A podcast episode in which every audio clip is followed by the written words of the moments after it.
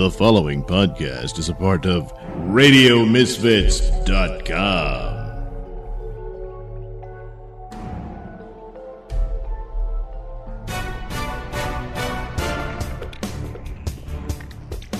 And now it's time for the Mr. Nailsin Show.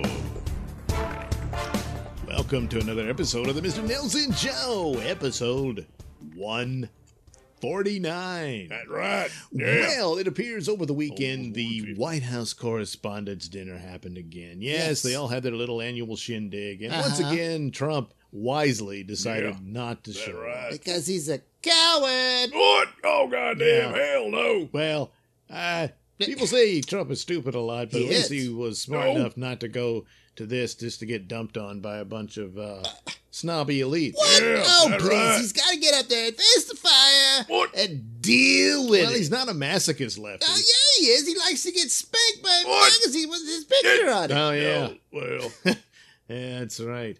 But anyway, uh, so uh, Michelle Wolf went up there and yeah. uh, Woof, pretty much woof. bombed, Oh, really, because uh, oh, yeah. uh, people from both sides of the aisle that complained about his saying she crossed the line and all that stuff. What? Well, uh, doing jokes about uh, infanticide and uh, comparing Sarah Sanders to a someone who's pro-rape. What? Oh, she did no such No, thing. she did. She compared her to Aunt Lydia from the uh, Miss Sanders propaganda television series, A Handmaid's It's a Tale. beautiful who, uh. Aunt Lydia, you know, oversees the uh, ritualistic rape uh, of the women. And uh, so uh, there you go. No, that's ridiculous. That in no way says Sarah Sanders is pro rape. That's just uh, ridiculous. Then what's the point of the joke, Lefty? She's comparing Sarah Sanders to this character who's a villain and mean and nasty because Michelle is progressive and on the right side of history. It's Sarah Sanders in. So that's that's what she's hmm. doing there. Why is Aunt Lydia a villain and mean and nasty, Lefty? Well, what does she do in the TV series? But she it it's just it, she's know. Oh. Shut up, damn it! You're always oh, distracting damn. from things that matter. This is you just just goes to show you're always going on about oh First Amendment and all that. You you, you lefties can't take a joke, and here you are, you can't deal with it. That's what that is. That's is. Goddamn, Lefty, when you can't deal, you just get louder and louder. Oh well, tough. Deal with it again. Deal with it. Well, it seems Trump dealt with it with, again, of course, a tweet. Oh, of uh, course. The White House Correspondents' Dinner is dead, Man. as we know it. This oh, was a on, dude. Total Trump voice. disaster and an embarrassment Man. to our great country and all that it stands for. Fake news Oh, that guy. is alive Yeah, and well that's true. and beautifully represented on Saturday night. That's the truth. Yeah, well, it seems quite a few in the media were not happy about this. As they should. Most should notably, uh, the Washington Post's uh, Eric Wemple. What? yes, oh, Eric man. Wemple. And uh, CNN's Brian uh, Stelter. Good Uh, man. so apparently, Eric Wemple uh, Oh, wrote God. this article about it, and then uh, Brian Stelter uh, retweeted it and had the this quote in his tweet uh, from Eric Wemple. The president of the United States is committed to undoing journalism, and Oh, the my God. country's top journalists are debating a dinner format. exactly. Oh, Thank you. Oh my goodness! Boom. Oh, just terrible. That's right, because when he does things like that, Doug, it, it's fake news. It's a serious shot across the bow. It's dangerous, dangerous. Come on. A serious threat to the free press and the journalists of America.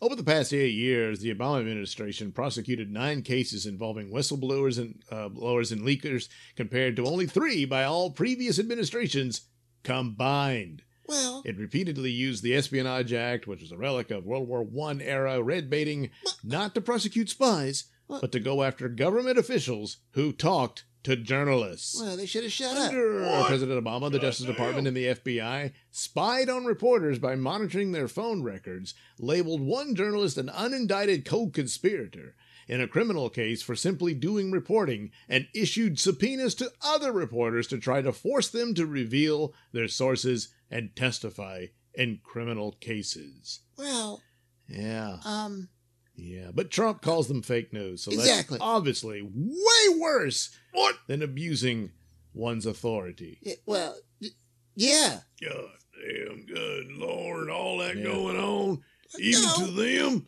and they still kiss his ass? Yeah, Man, the media are a bunch of idiots. No, no, Well. no, no. That, that, this, this, look, God damn It's the it. truth. This is just a bunch of distracting nonsense. Nope, it's all I mean- true.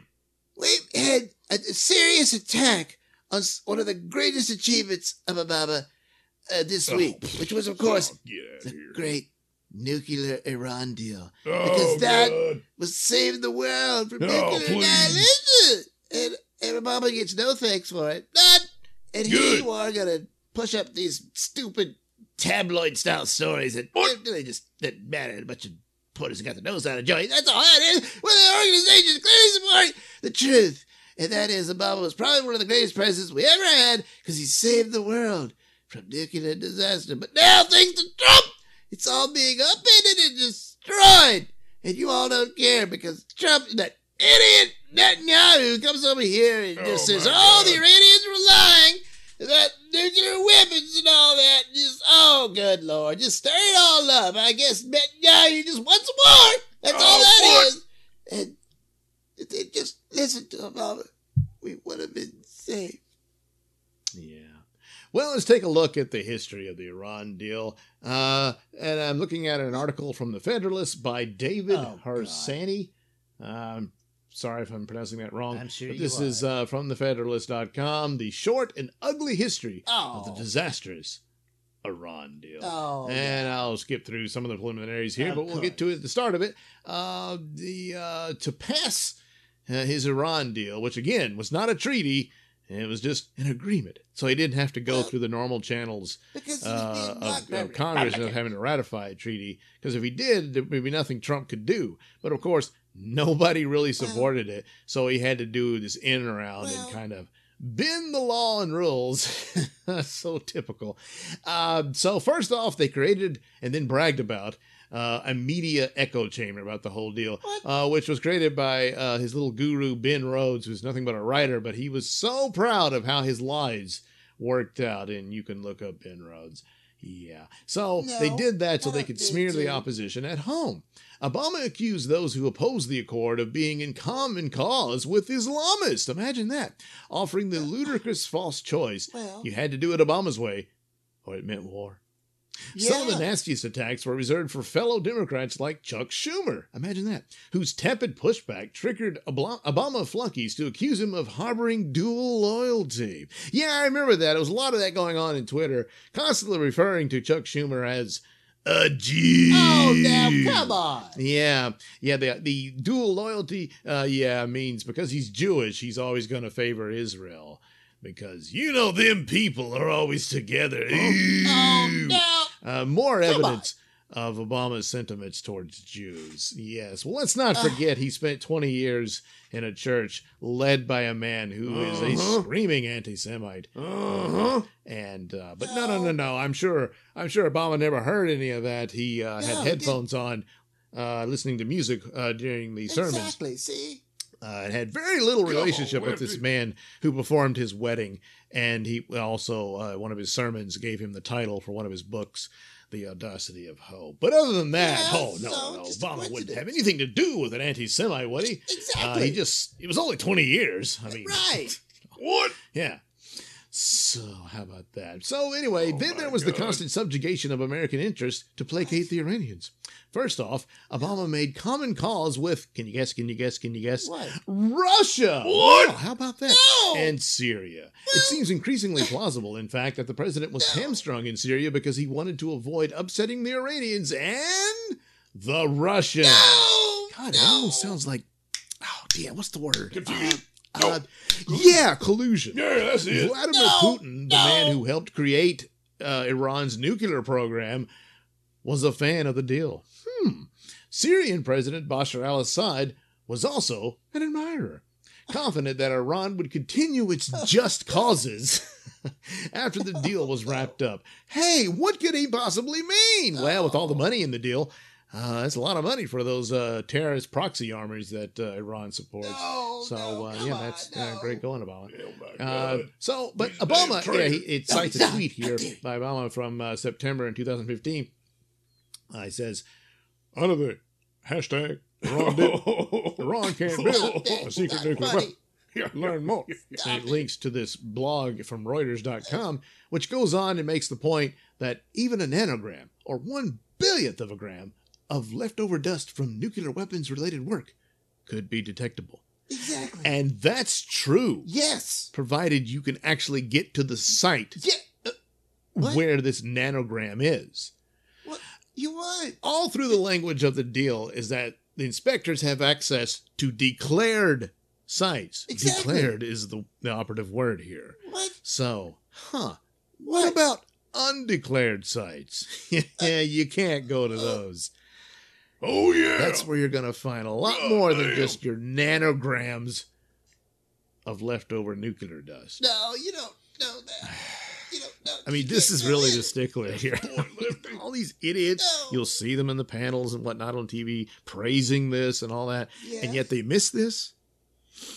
Well, I mean, look, when you're fooled by a, a con artist who's really clever like Trump. and has all kind of details and layers and stuff like that and fools No. you, well, you go, God damn it, he got me. Here, there's no layers at all. This is pretty naked in front of you, well, and you still buy it. Yeah. Well, because guys like Obama and the rest, the political class, but hey, look, come on. It would be crazy to use nuclear weapons. Exactly. That's right. It would be. Iran is crazy. You've got a regime that denies the Holocaust and Yeah. every day just about says they're going to wipe out every Jew in Iran. Does that sound sane to you? Well, no, but Well, maybe if you went to Reverend Wright's church for 20 years. what? Anyway, the Iran deal remained Obama's predominant concern during his second term. Even as. Tehran grappled with a contracting economy and inflation brought on in part by international sanctions that Oh had been set up over oh a decade. Despite its natural resources, Iran's economy still struggles. One can imagine what it would look like with another two years of sanctions. Yeah, you might have had, oh, I don't know, a revolution that overthrew that disgusting Nazi Jew hating regime that's been around since 1979. Oh my God. Yeah, Holy that was God. a missed opportunity. Oh, Where you man. going, Obama? Later, we learned that Obama's machinations were worse than we imagined. In his? January 2016 speech announcing the lifting of sanctions, Obama claimed that as a reciprocal humanitarian gesture, the United States would release a number of Iranian born civilians who were not charged with terrorism or any violent offenses. Well, there you go. Well, far from mere civilians, the administration was releasing Iranian spies Holy whom the crap. Justice Department had tagged as threats to national security. What? Of the 14 civilians, one was a top Hezbollah operative named Ali Fayyad, who had not only been indicted in U.S. courts for planning to kill U.S. government employees, Oh no. but whom agents believed reported to. Can you get guess who this would be? Huh? Huh? That's right, Putin. No, no, no, no. He keeps showing up in all this, huh? yeah, yeah. Uh, so yes, he was reporting to Putin as a key supplier of weapons to Syria and Iraq. Another was serving an eight-year sentence for conspiring to supply Iran with satellite technology and hardware. Another, Saeed Al-Dalfasl, something like that, Shabab Jamili, was charged with illegally conspiring to procure thousands of parts with nuclear applications. Gee, now why would Iran need that? I mean, they don't have a nuclear program, right? Uh-huh. Uh-huh. Yeah.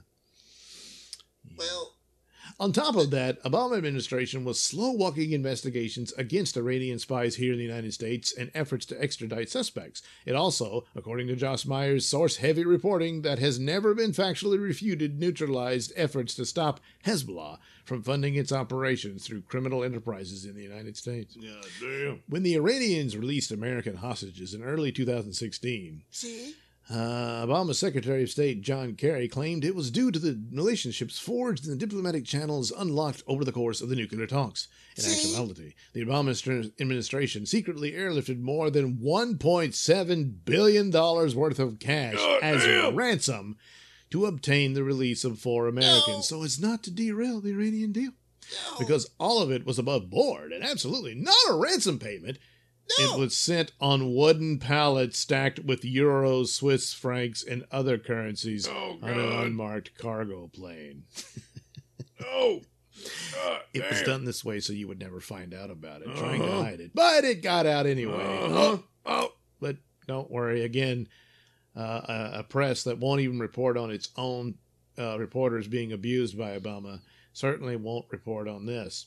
Well, then how do you know? But anyway, it comes out. So, uh, Obama says, uh, We did not pay ransom for hostages, Obama maintained later. But State Department spokesman John Kirby soon acknowledged that Iran's release of the hostages was contingent upon the $400 million cash payment. So the Uh-huh. 400 million must have been the upfront cost to get the hostages re- uh, released before they got the entire 1.7 billion.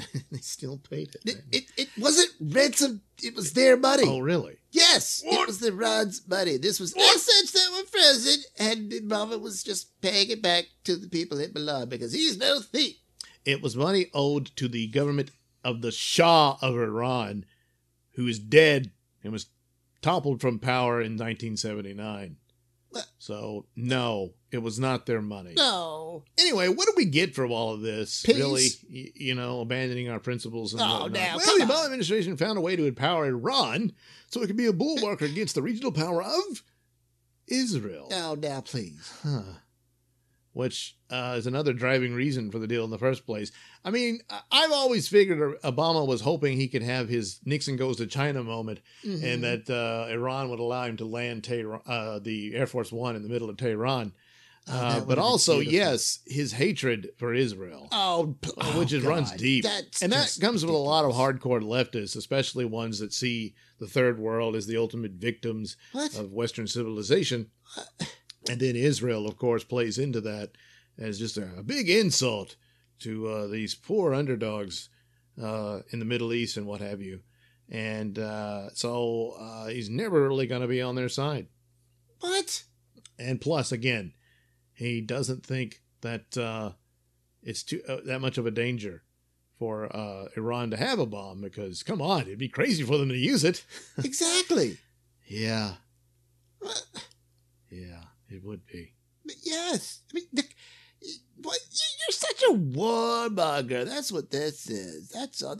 You just never helpful for a peace deal and diplomacy that can work things out. You're just not. Yeah, because I've seen this movie before. It was called uh, "The Clinton Administration Preventing nu- uh, North Korea from Getting a Nuclear Weapon." Oh Yeah, yeah, no, yeah. no. God, look. It's just you know. No good deed goes unpunished, I tell you. You know, I mean, and, and here he saved American lives. He got those hostages free, and you even poo-poo that. I mean, it's that's just awful, Doug. Just, just awful. Yeah, you want to know something that's really awful? Uh, the family of uh, James Foley, the uh, reporter who was kidnapped and held hostage by ISIS, uh, were pretty desperate, so they uh, were thinking of uh, paying a ransom to get him freed directly to ISIS. Uh, but they didn't because the Obama administration threatened to prosecute them because this would have been against the law. Well, of course, James Foley was beheaded. And then Obama does this deal where he pays ransom for hostages. And also because he wanted to smooth things over with Iran in order to secure the deal for his precious legacy that he uh, viewed of himself. But hey, Trump said pussy.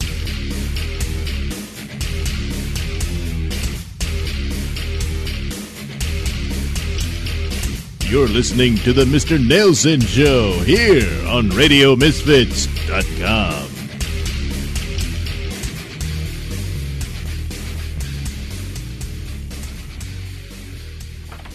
Ah, Mr. Smith, what seems to be the problem here? Well, uh, uh, it's just hemorrhoidal flare-up, doctor. I, it's getting to the point where I can't sit down and I can't even walk. I mean, the pain. Well, you're in luck. There's a brand new remedy for just such a situation as yours. It's called Icy Hole. Icy hole. Yes, go ahead and pull your pants down. I'll demonstrate. Uh, all right. There, yeah, you'll feel the cooling, pain relieving sensation of Oh, Icy yeah. Hole. Wow. I can't believe how fast it is. I can't believe you still think I'm a doctor. Huh? Icy Hole, available at Walgreens, CVS, and Walmart pharmacies. Say, friends, you've heard of my Mr. Nailsin store at Zenzel.com, and of course my other Mr. Nailsin store at Society 6. Yes, yes, plenty of goodies there for you. But now, there's also the Mr. Nailsin shop at Teespring. Yes, you can head over to Teespring for the Mr. Nailsin shop. And there's plenty of Nailsin goodies there too. So why don't you check out the Mr. Nailsin shop or the other stores and have your pick of whatever you want. Yes, three options just for you. Like the sound of my voice? Yes, you know you do. And you want to hear it in the best way possible. So why not get yourself some headphones and accessories from Tweaked Audio? Key features include eight colors and styles, mic'd and non mic'd versions, designed to sound great for music and talk. Noise reducing design with a lifetime warranty. So head over to tweakedaudio.com and use discount code Mr. Nailsin at checkout for 33% off and free worldwide shipping. That's Mr. Nailsin. M R N A I L S I N. It's not case sensitive, but it is all one word. That's tweakedaudio.com.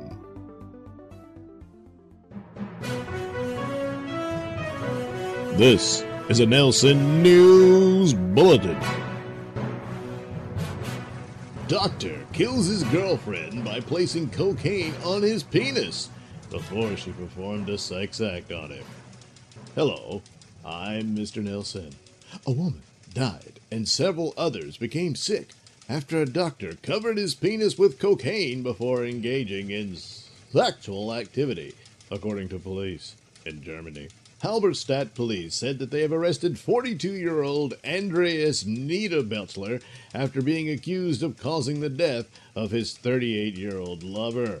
Niederbetzler has been charged with one count of bodily harm leading to death.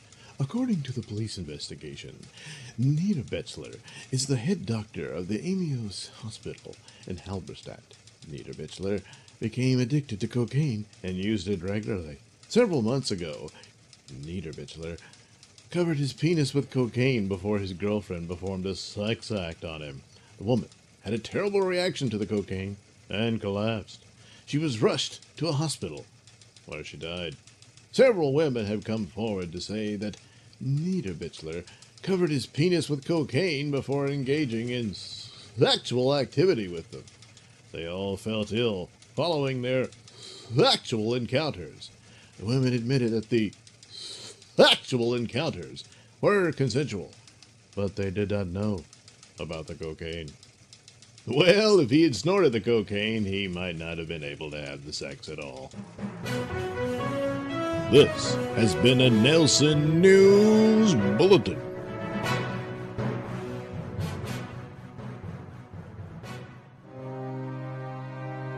Sometimes I feel fat and unattractive. But then I go shop at Walmart, where the average customer is at least 400 pounds, and I'm nowhere near in that ballpark, so I feel great. Thank you, Walmart. Yes, Walmart, where you can simply look around and feel better about yourself. Unless, of course, you're a regular.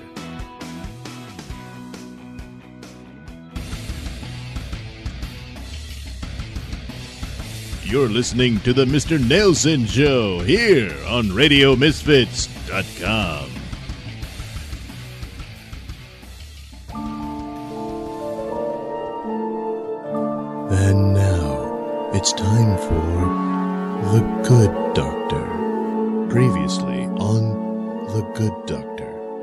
Dr. Feelgood, in his guise of Dr. Deja Vu, had finally met Patient X. D- Dr. Creep?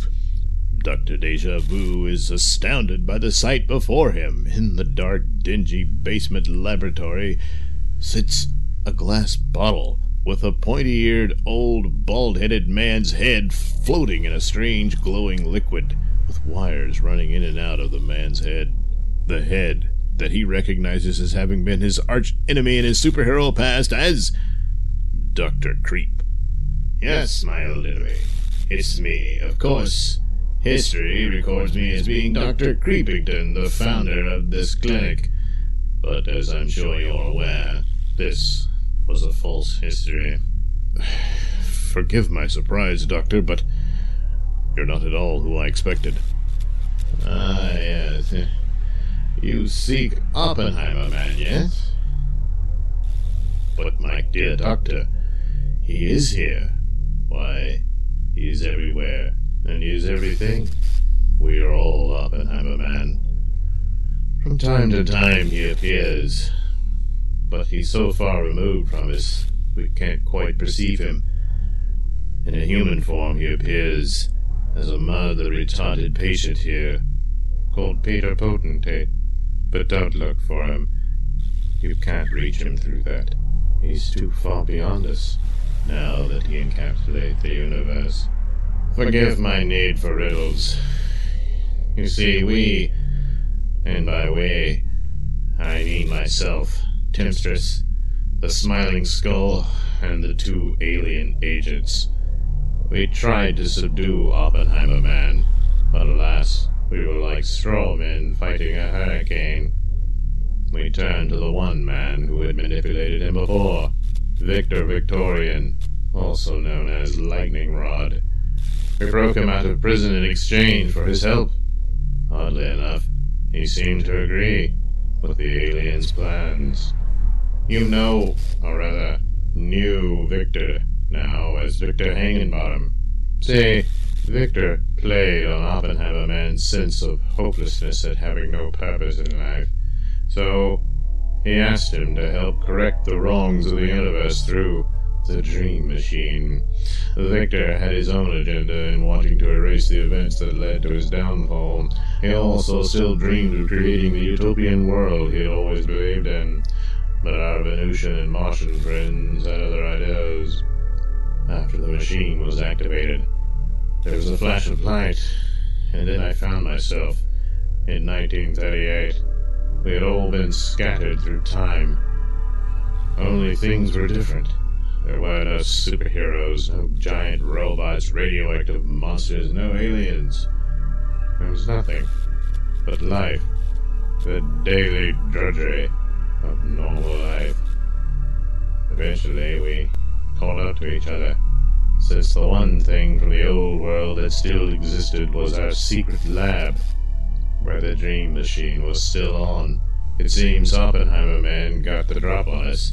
Victor had managed to make himself super rich, but like me, he lost his youth, and the aliens were the last of their kind.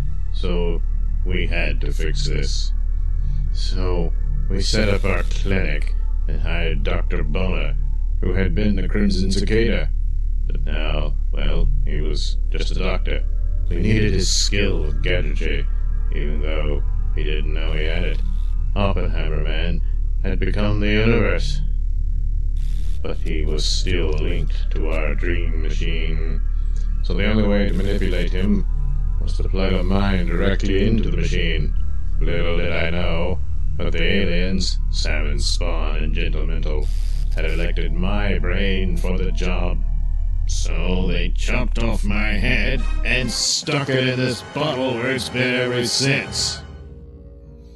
Meanwhile, across town at the apartment of Salmon Spawn, the all seeing eye and Detective Anvil O'Hammer, in his guise of the superhero, the peacekeeper, find the enigmatic attorney clinging to life on the floor of his living room with a knife in his ass. Spawn! Rolling Salmon Spawn over. The two men are astounded to see Salmon Spawn's eyes without his sunglasses, for his two eyes have the appearance of slick, oily, black orbs. Oh, oh, what happened? It. It was gentle. Bitch stabbed me in the back. She stabbed you in your ass. Yes, I know. Yeah, yeah, yeah. What the hell was this all about, Spawn? We. We were trying to wipe out humanity by turning them all gay so they wouldn't breed anymore. Ha! I knew it! Then. Then she and I would make a new race based on our superior Martian and Venusian genes. But her lust for women turned her against me.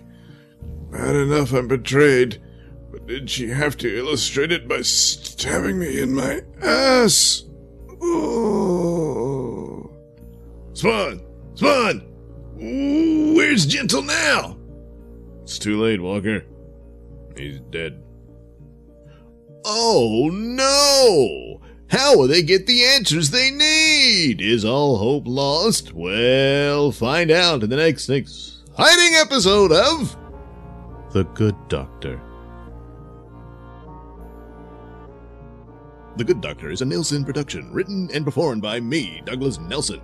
Incidental music is provided by Kevin MacLeod and other public domain sources.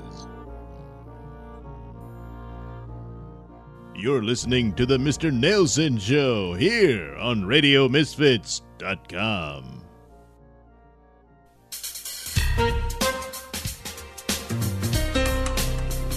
On my next program, my guests will include comedian Louis C.K.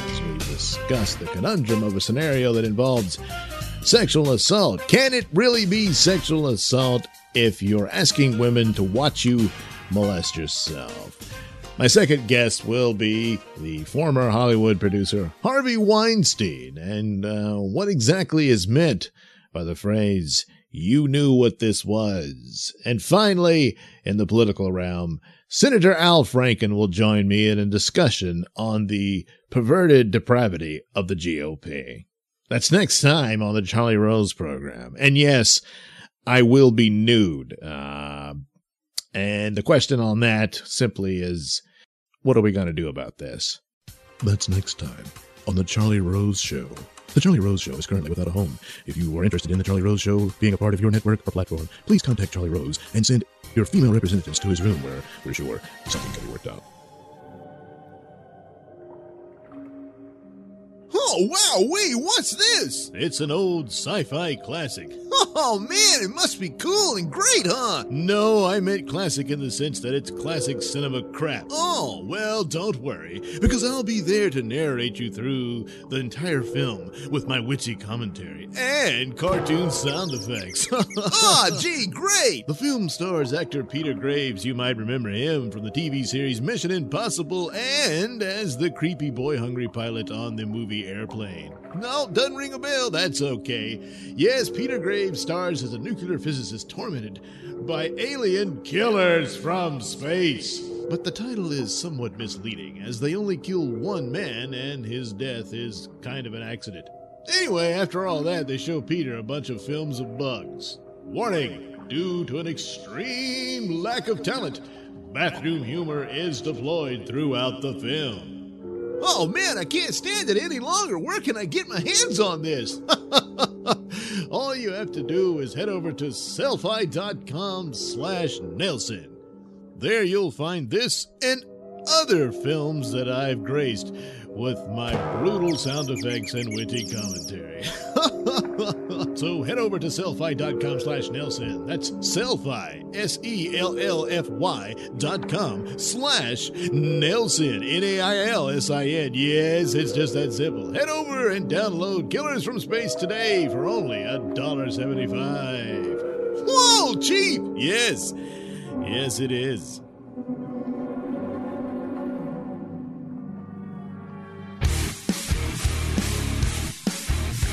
You're listening to the Mr. Nailsin Show here on RadioMisfits.com. All right, welcome back. And before we go, I thought I'd do a little discussion on the myth of what's called the Southern strategy. This is an idea that a lot of lefties uh, promote. That, uh, of course, when you people actually look at their history and realize that the Democratic Party was founded on racism. Uh, the, the Democratic Party supported slavery. It uh, supported the Confederacy. It wrote the Jim Crow laws and segregation and fought tooth and, tooth and nail against the civil rights movement right up until the early 70s. Uh, and then the idea is that Nixon had this Southern strategy to win over uh, disgruntled uh, Democrats in the South to join Republicans and uh, to win seats and all that sort of thing.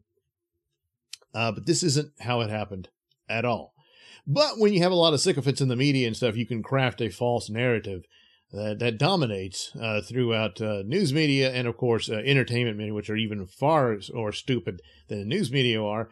And so you get a lot of stories and stuff like that that promulgates it, and everyone just accepts it.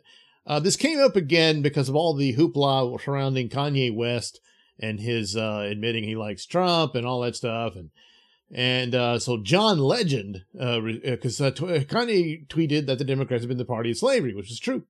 And then John Legend uh, said that the Democratic Party and Republican parties had switched in the 1960s. And uh, that's when they turned evil. And then the Democrats became the good guys. Uh, but he's wrong. Uh, so uh, Ben Shapiro uh, did a, a, piece on this in the Daily Wire, and uh, I'll go from there. But there's other, you know, aspects you can look for it on your own, of course, and realize uh, the voting blocks and what have you over the 20th century and how it swapped over here and there. Why blacks had been primarily Republicans, but during the 30s uh, they switched over during the the Great Depression because there seemed to be more opportunities and help coming from Democrats rather than what the Republicans were like, hey, just write it out, you know, and people fell for it. And not just blacks, but of course, poor whites and what have you uh, went more Democrat at that point, and Republicans lost big during that and, uh, and are still uh, recovering from it even to this day. So, uh, so there was a lot of that, and economics had more to do with this than race. And so uh, this article goes on, and he's explaining from the work of professors uh, Richard Johnson, yeah, I know, of the University of Pennsylvania, and Byron Shafer of the University of Wisconsin.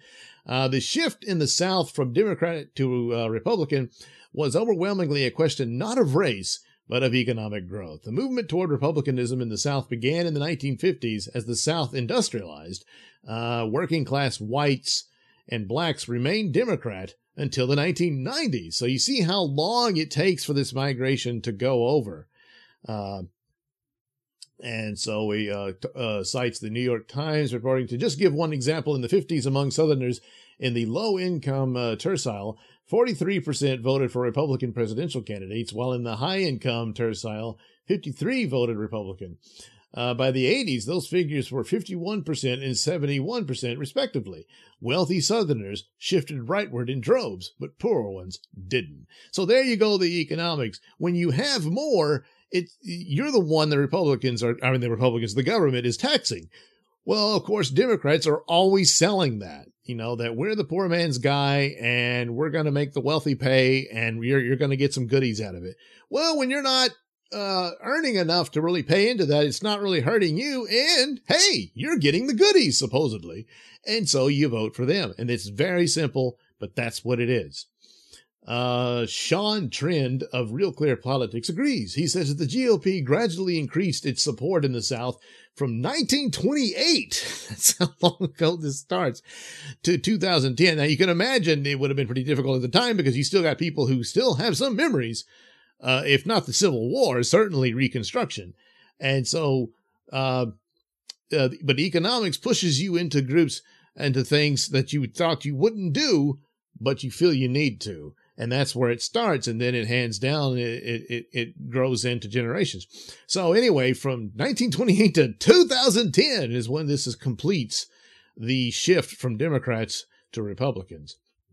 As Dan McLaughlin summarizes, as late as 2010, there were still states like Alabama and North Carolina that were voting in their first Republican legislative majorities since Reconstruction, something that would have happened overnight in the late 60s if the partisan realignment had been driven by lockstep white voting loyalties on racial lines. Exactly.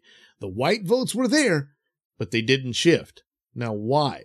if there's if the racism is abound and that's the big switch and all that, why didn't they do that? You have to answer that if you're still going to hold to this ridiculous Southern strategy nonsense. Uh, second, it was Southern Democrats fighting against the civil rights movement for the most part. In 1948 and 1968, insurgent Democrats launched anti civil rights presidential campaigns. Civil rights bills required more Republicans than Democratic support. And that's true uh, if there hadn't been for Republican support, uh, there would not have the, the Civil Rights Act would not have passed for Johnson to sign it. Interestingly enough, uh, the Civil Rights Bill was already 10 years old. Uh, President Eisenhower in the 50s wanted to sign it, said he would, but the Senate Majority Leader blocked it. Who was the Senate Majority Leader at the time? That's right, Lyndon Johnson.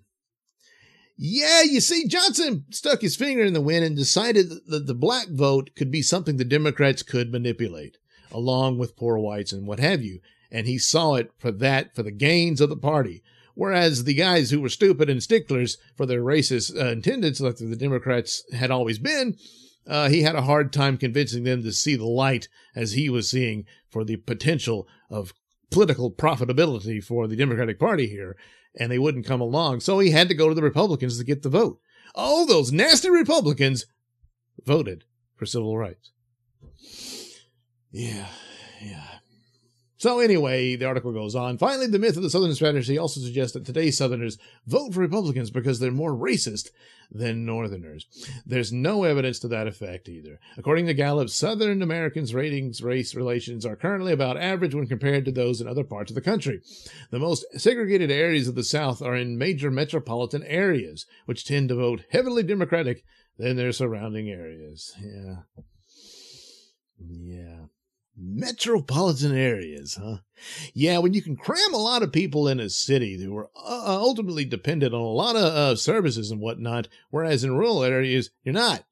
Uh, so you're going to vote for the party that promises more of that. And how are they going to achieve this? Well, they're going to promise they're going to steal from other people who have more than you. And doesn't that piss you off? They have more than you. So you should hate them. And that's the economic equation that works over and over again. And if you got to throw race into it too to win, what the hell? Why not? Doesn't matter. The whole thing was a lie anyway. So why not lie about that? And they do. And they will. So there you go. Another myth busted, huh? no, you'll hear it again tomorrow. You'll hear it for the rest of your life.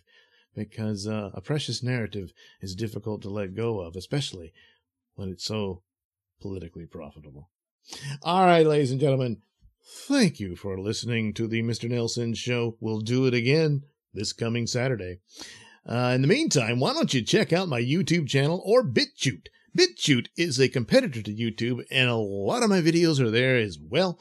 Uh, it's t- uh, called B I T C H U T E, and you look for Mr. Nailsin, and there will be the videos.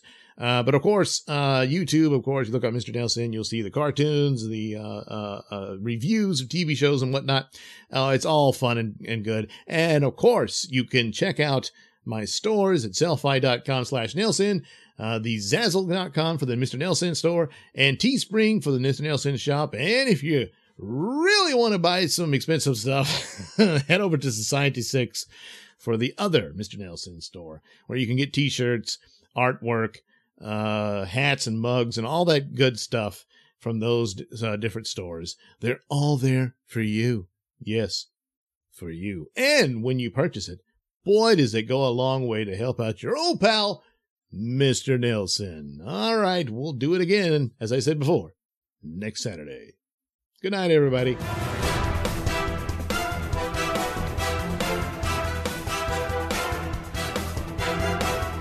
The views and opinions expressed during the Mr. Nailsin Show do not necessarily reflect those held by RadioMisfits.com. So, any complaints and or comments should be sent to at Mr. Nailsin on Twitter, where they will be promptly ignored and or blocked.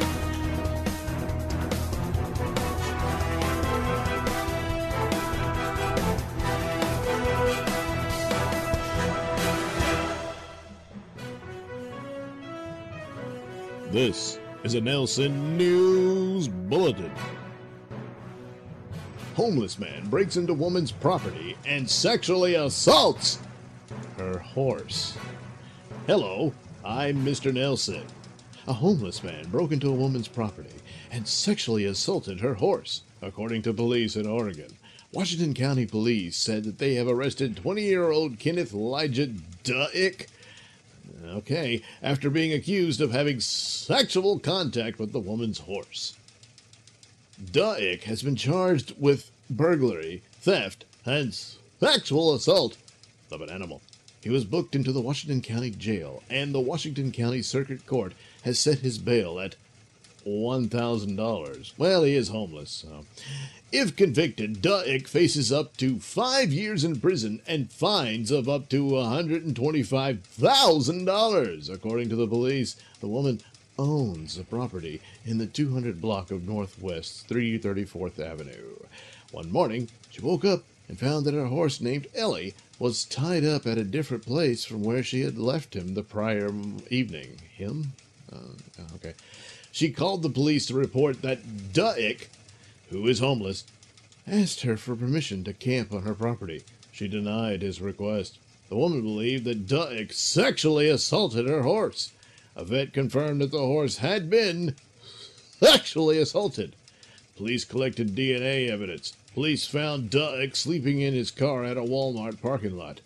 When questioned, Duick admitted to breaking into the woman's property, but denied having sex with the horse. However, he later admitted to having sexual contact with the horse. Well, I guess sometimes you should look a gift horse in the mouth.